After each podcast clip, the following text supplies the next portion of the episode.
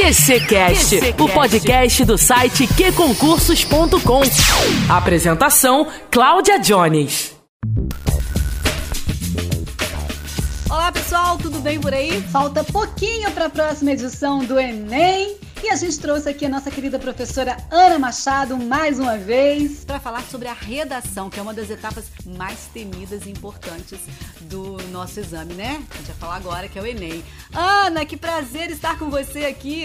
Oi, Claudinha, que prazer novamente aqui no QCCast. Sempre falo para você que é uma enorme honra quando você me convida. E já falei também que o Enem é um dos assuntos que eu mais gosto de comentar aqui também lá no QC, então pode sempre me chamar. E sim, a redação é uma, do, é uma das etapas mais importantes da prova, do exame, porque é com ela que o aluno vai conseguir um peso maior, né? Então, por exemplo, se o aluno estiver estudando para um, um curso que é mais disputado, como medicina, como direito, a redação vai fazer muita diferença, assim como os outros cursos também. Então, é uma das etapas mais importantes, sim, todo mundo fica aí temendo, né, se vai conseguir fazer um bom texto, mas fiquem tranquilos que não é nenhum bicho de sete cabeças, tá? Então, Ana, esse tema de redação é sempre apresentado no dia da prova, né? E com isso, os estudantes ficam naquela ansiedade sobre o assunto que vai ser cobrado.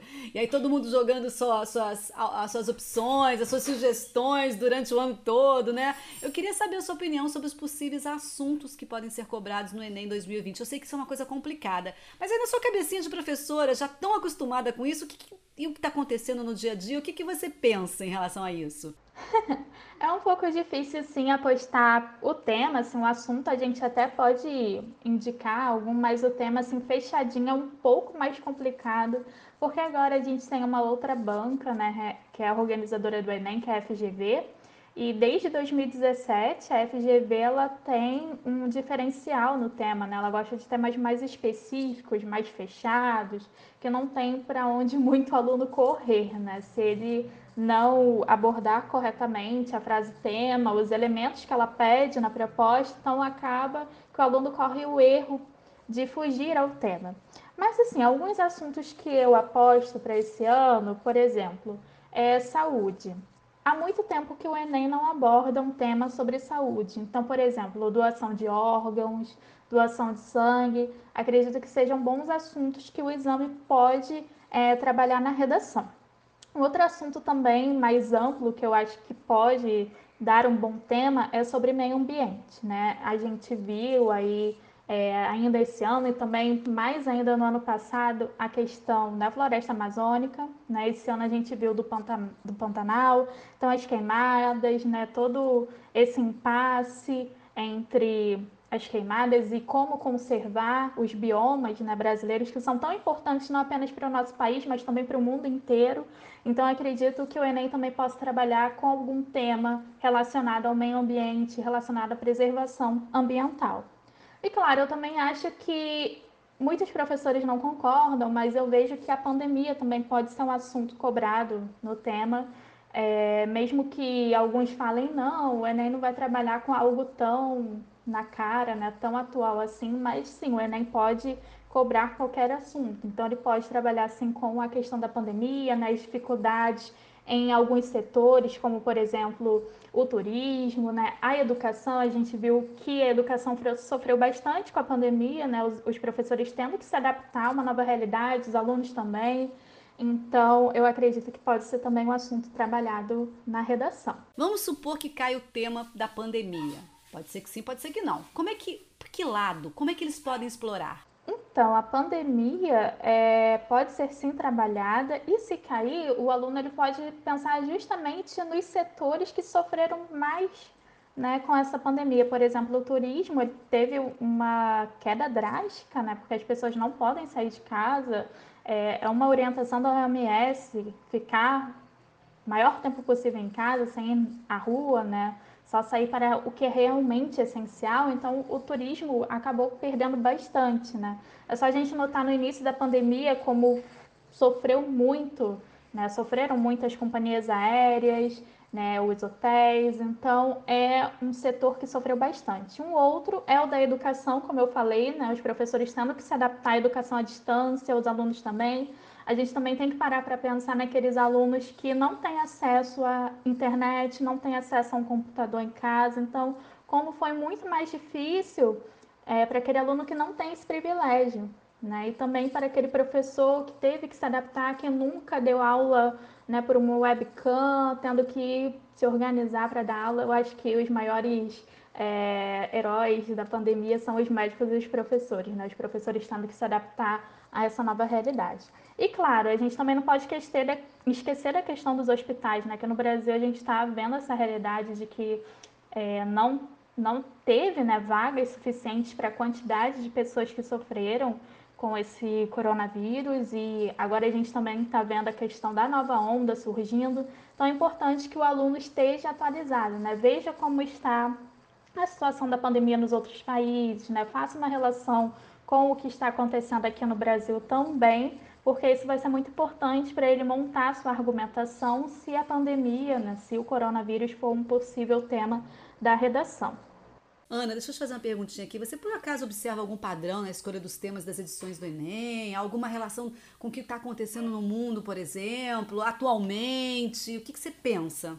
Então, Cláudia, o padrão que eu percebo é justamente da escolha da banca, né? A gente tinha uma banca organizadora antes do Enem, que era o CESP, na Sebrasp, da Universidade de Brasília, e a gente notando assim a diferença entre os temas entre essa banca e a atual banca que é a FGV, é, é assim, bem explícito, né? Bem explícita a diferença, na verdade, porque o CESP, ele colocava temas muito mais amplos, em que o aluno ele podia argumentar de uma maneira mais diversificada. Já a FGV não, o aluno ele tem que argumentar de acordo exatamente com os elementos que estão naquela frase tema, que são temas bem específicos. É só a gente notar o tema do ano passado, que foi a democratização do acesso ao cinema no Brasil, então, se o aluno falasse apenas de cinema, ele tangenciava o tema, porque a FGV queria saber, além do cinema, a democratização, ou seja, o acesso, certo? O processo de democratizar esse acesso. Então, a FGV ela tem esse padrão de produzir temas mais específicos, mais fechados. Agora, sobre temas atuais, a, o Enem ele sempre vai trabalhar com temas atuais, não tem jeito.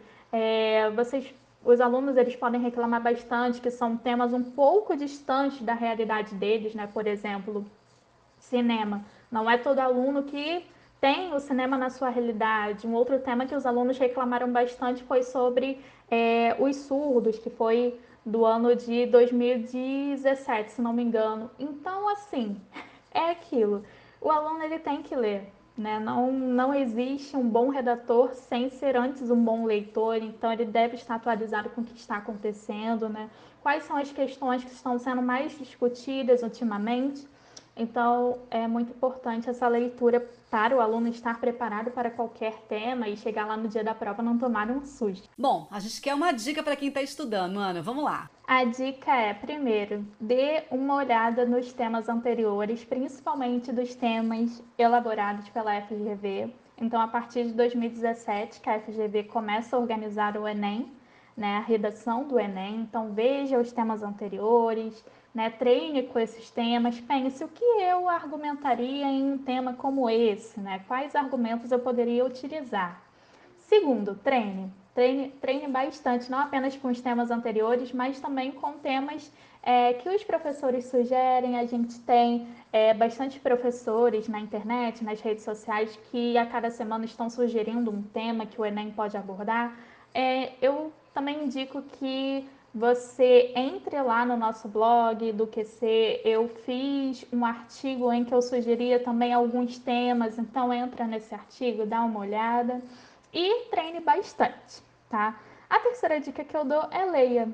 Leia qualquer tipo de texto que tenha é, como foco uma questão que, que está sendo discutida muito, tá? Ultimamente, como por exemplo a pandemia, a questão da educação à distância, da doação de sangue, da doação de órgãos, enfim, de inúmeros assuntos de você tente ler um pouquinho de cada, tá? Então leia bastante é, os principais jornais do país. Eu gosto muito de indicar também artigos de opinião, porque artigos de opinião você consegue identificar qual foi a estratégia utilizada por aquele autor, né? Como ele argumentou, como ele defendeu o posicionamento dele. Então isso é muito importante, vai te ajudar bastante a montar sua argumentação para o dia da redação também.